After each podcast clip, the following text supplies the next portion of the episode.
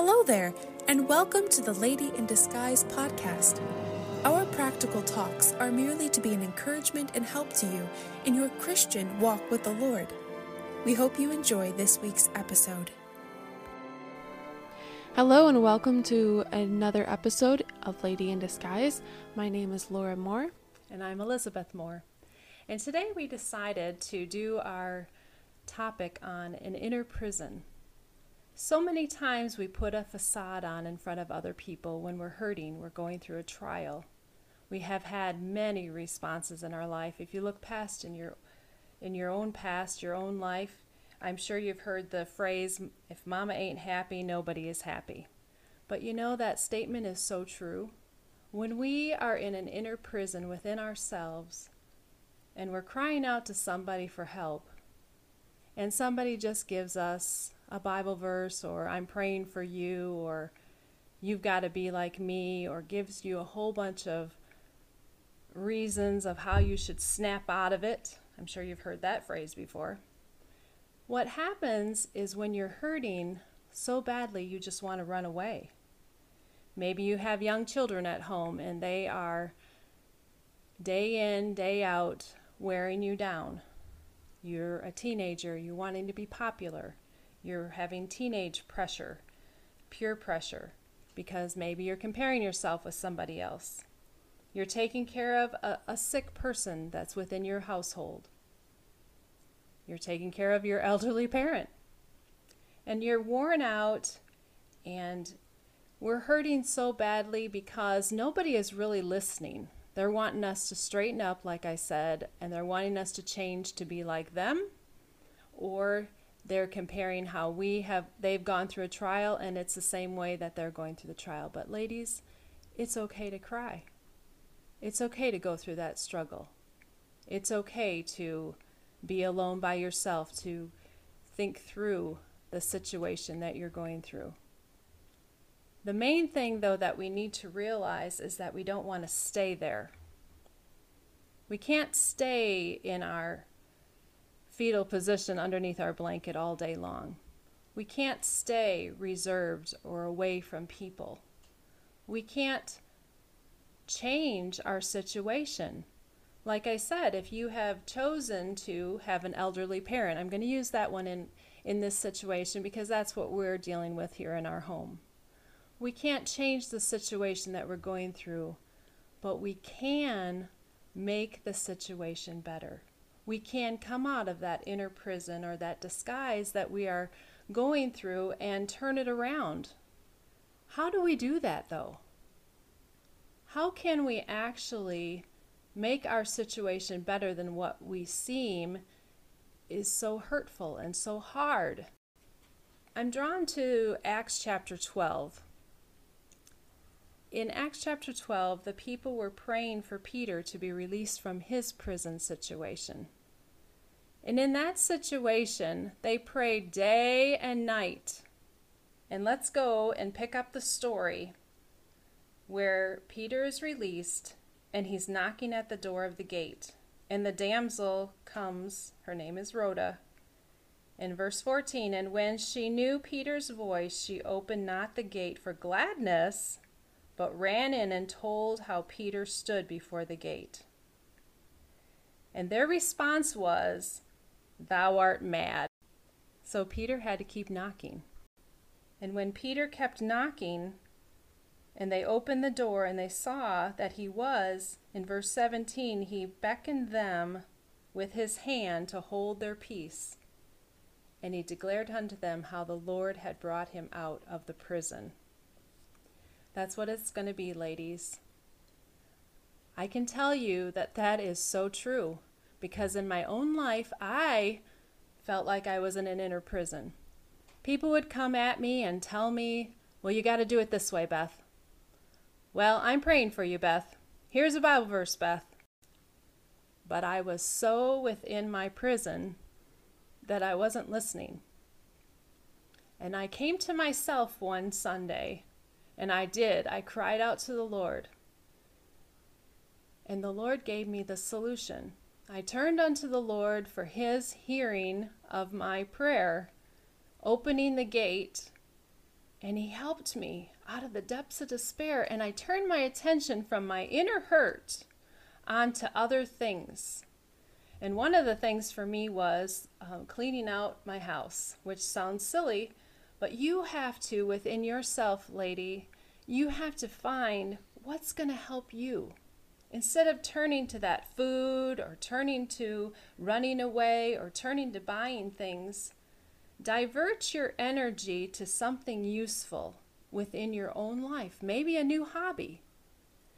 Maybe going to visit somebody.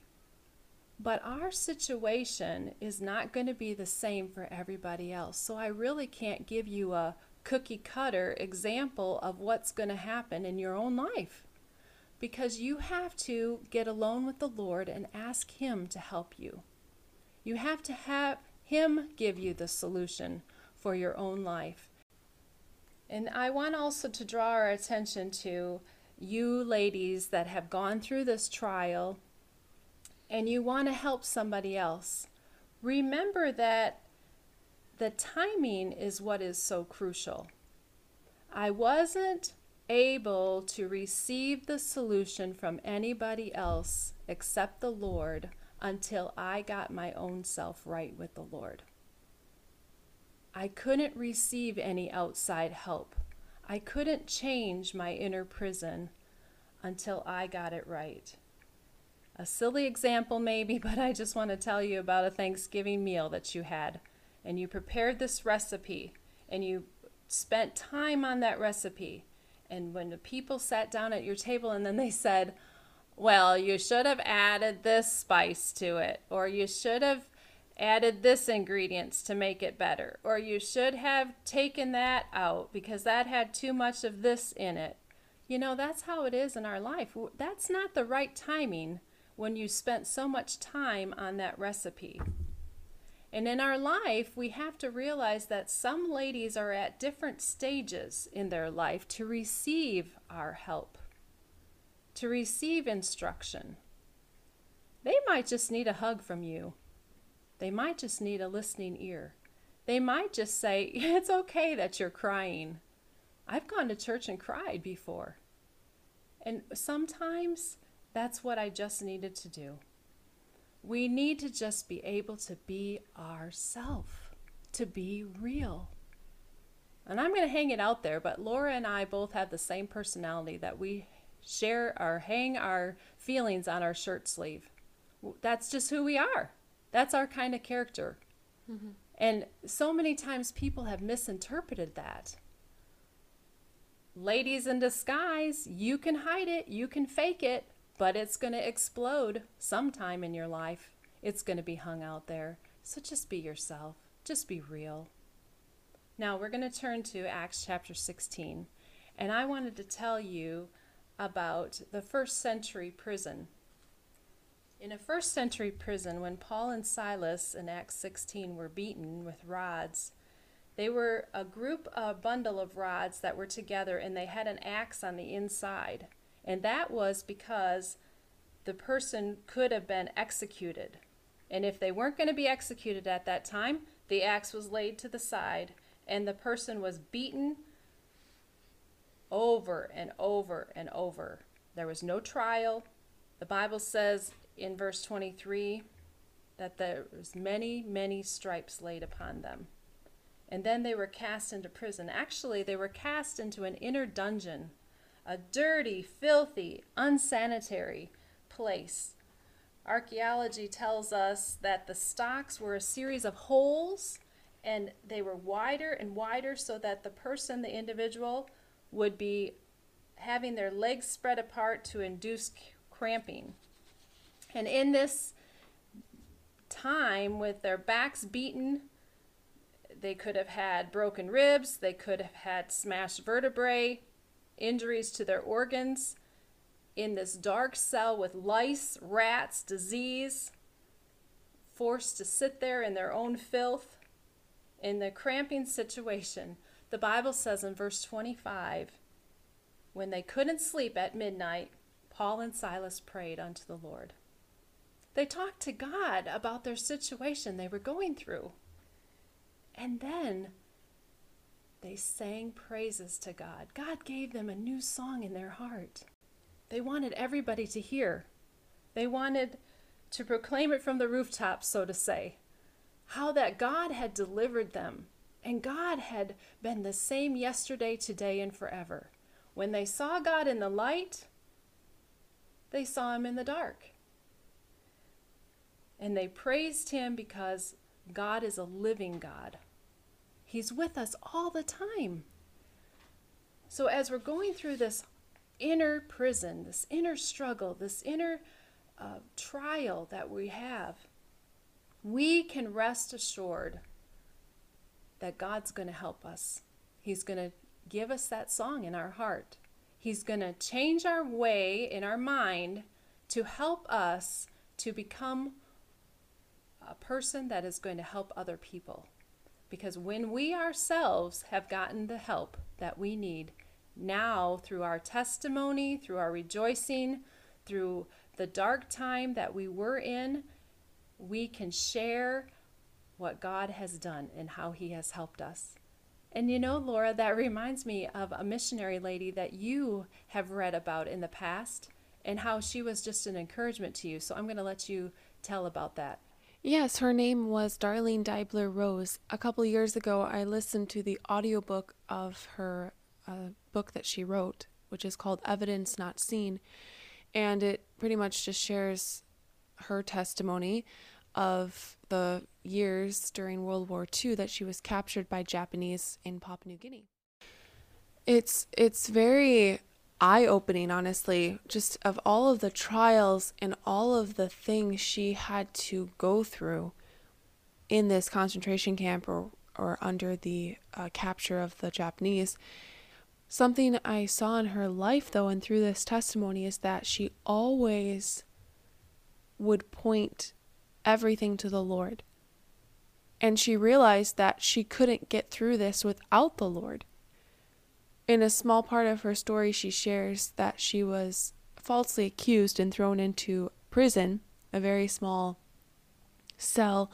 It was dark and gloomy inside, kind of what mom was sharing about Paul and Silas and even Peter, their situation in the prison and she just shares her time there and how she just cried out to the Lord and the and the Lord would just, you know, reassure her and say it's going to be okay, it's going to be okay. That still small voice she would listen to over and over. One little story that I really like that she shares while she is in prison is when she was very sick, she felt very hot and warm, so she wanted just a little bit of fresh air. So she pulled herself up to a very high window in the prison and she looked out and she saw this woman out there and, she was kind of confused of what she was doing. Well, she, the woman actually got a banana. She saw that and she just desired the banana so much because she wasn't, she was very malnourished. She didn't have really any food at all. She was eating disgusting, ugh, with maggots and anyway. And so she saw that banana and she was just like, wow, I just want that banana. So she said, so she was going through all of these different ways the Lord could bring her a banana. She thought, no, that it, it's impossible. It could never happen. And so time goes by, and um, anyway, long story short, someone brings her 92 bananas. And she just, she's there in the prison, and she's just thinking, wow, God did abundantly above all that I asked or even could think or imagine or hope for. And he did that for me because he loved me. And it was just a little bit, little nugget for her, even though it was just bananas. It was just something small for her to hold on to and think, I can get through this. God is going to be with me. And it strengthened her. It strengthened her faith. And it almost just makes me think practically in your life, maybe just ask God for something small and let Him do something big. But what it'll do is just make your faith grow and grow to where it'll cause you to think, I can do it. With the Lord, I can do this. I can get through this. So I just want you to listen to a small clip of her personal testimony, just something that was a blessing to me. I had no more tears to cry. My Lord would say, My child, and I'd sit up and I'd say, Yes, Lord. he would say, You know, my grace is sufficient for you. Not that it has been, and not that it's going to be, but right now it is. And I would dry my tears. And then I realized why the Lord had laid it on my heart to memorize a poem by Annie Johnson Flint, that woman that suffered so badly from rheumatoid arthritis all her life. But from her pen came this beautiful poem and I would sit up in the cell and begin to sing, He giveth more grace when the burdens grow greater. He sendeth more strength when the labors increase. To added affliction, He addeth His mercy, and to multiplied trials, His multiplied peace. When we have exhausted that store of endurance, and our strength is failed ere the day is half done, when we reach the end of that hoarded resources, then Father's full giving is only begun. His love has no limit. His grace has no measure. His power has no boundary known unto men. For out of his infinite riches in Jesus he giveth and giveth and giveth again. And I knew I could go through another one and another one as the Lord poured in his own grace and I didn't go to sleep. I was so afraid my mind would go while I was sleeping. And it was one night and two nights and three nights and four nights and five nights. I didn't sleep, and during the day I worked trying to just encourage myself in the Word of God, and I would continually be repeating Scripture to Him. And then the sixth day I couldn't go anymore. I knew I was finished. And I just walked out on this grassy plot where God had met me so many times. And as I walked back and forth, I said, Lord, I've tried and everything that was within me to reach up to you. And I said, I love you. But I said, I have no more strength. And I threw up my hands and I said, I'm gone. And in that moment, it was like arms went underneath me. And I found I was singing a song written by Dr. A.B. Simpson underneath thee, oh, how precious! You have not to mount on high, but to rest upon my promise and in trustful resting lie. And I saw it. That's what he wanted me to do, is trust him wholly, because he's wholly trustworthy. And the fear just drained out of me. It was like a physical thing. And I knew that God would restore me body and soul and spirit. And when I reached over and touched it, it just totally had disintegrated and was gone. And I stood up and I said, God, couldn't I have just had that one thing? And he spoke to me. He said, My child, that's what I want to do with you. I want to make you like pure gold, even if I have to take you through the fire seven times. And I bowed before my Lord. I said, God, I'm available. And then I saw that the woman who was head of the barracks next to mine was standing there just sobbing. And I went over to her and I said, Oh, don't cry. She said, But my mattress burned. I said, Yes, everything has burned. Everything is gone. But we've so much to thank God for. I said, We're alive. She said, But I, I didn't leave it in the barracks. She said, I took it out and I threw it in the ditch where you always lie. I walked over to that ditch. I have never known such a consciousness of the presence of the Almighty. I looked down into the ditch, and right where I had been lying, when the Lord reminded me of Mrs. Lee's Bible, was the casing from the bomb and the ashes from her mattress. I stood up. And I walked away. And I realized he'd got me out of that ditch to spare my life again. And I said, when I was a little girl, 10 years old, I said to you, Father, that I would go anywhere for you, no matter what it costs. So, Lord, I just want to renew my vow today to you. I'll still go anywhere for you as long as you give me life. Thank you for listening to this week's episode of Lady in Disguise.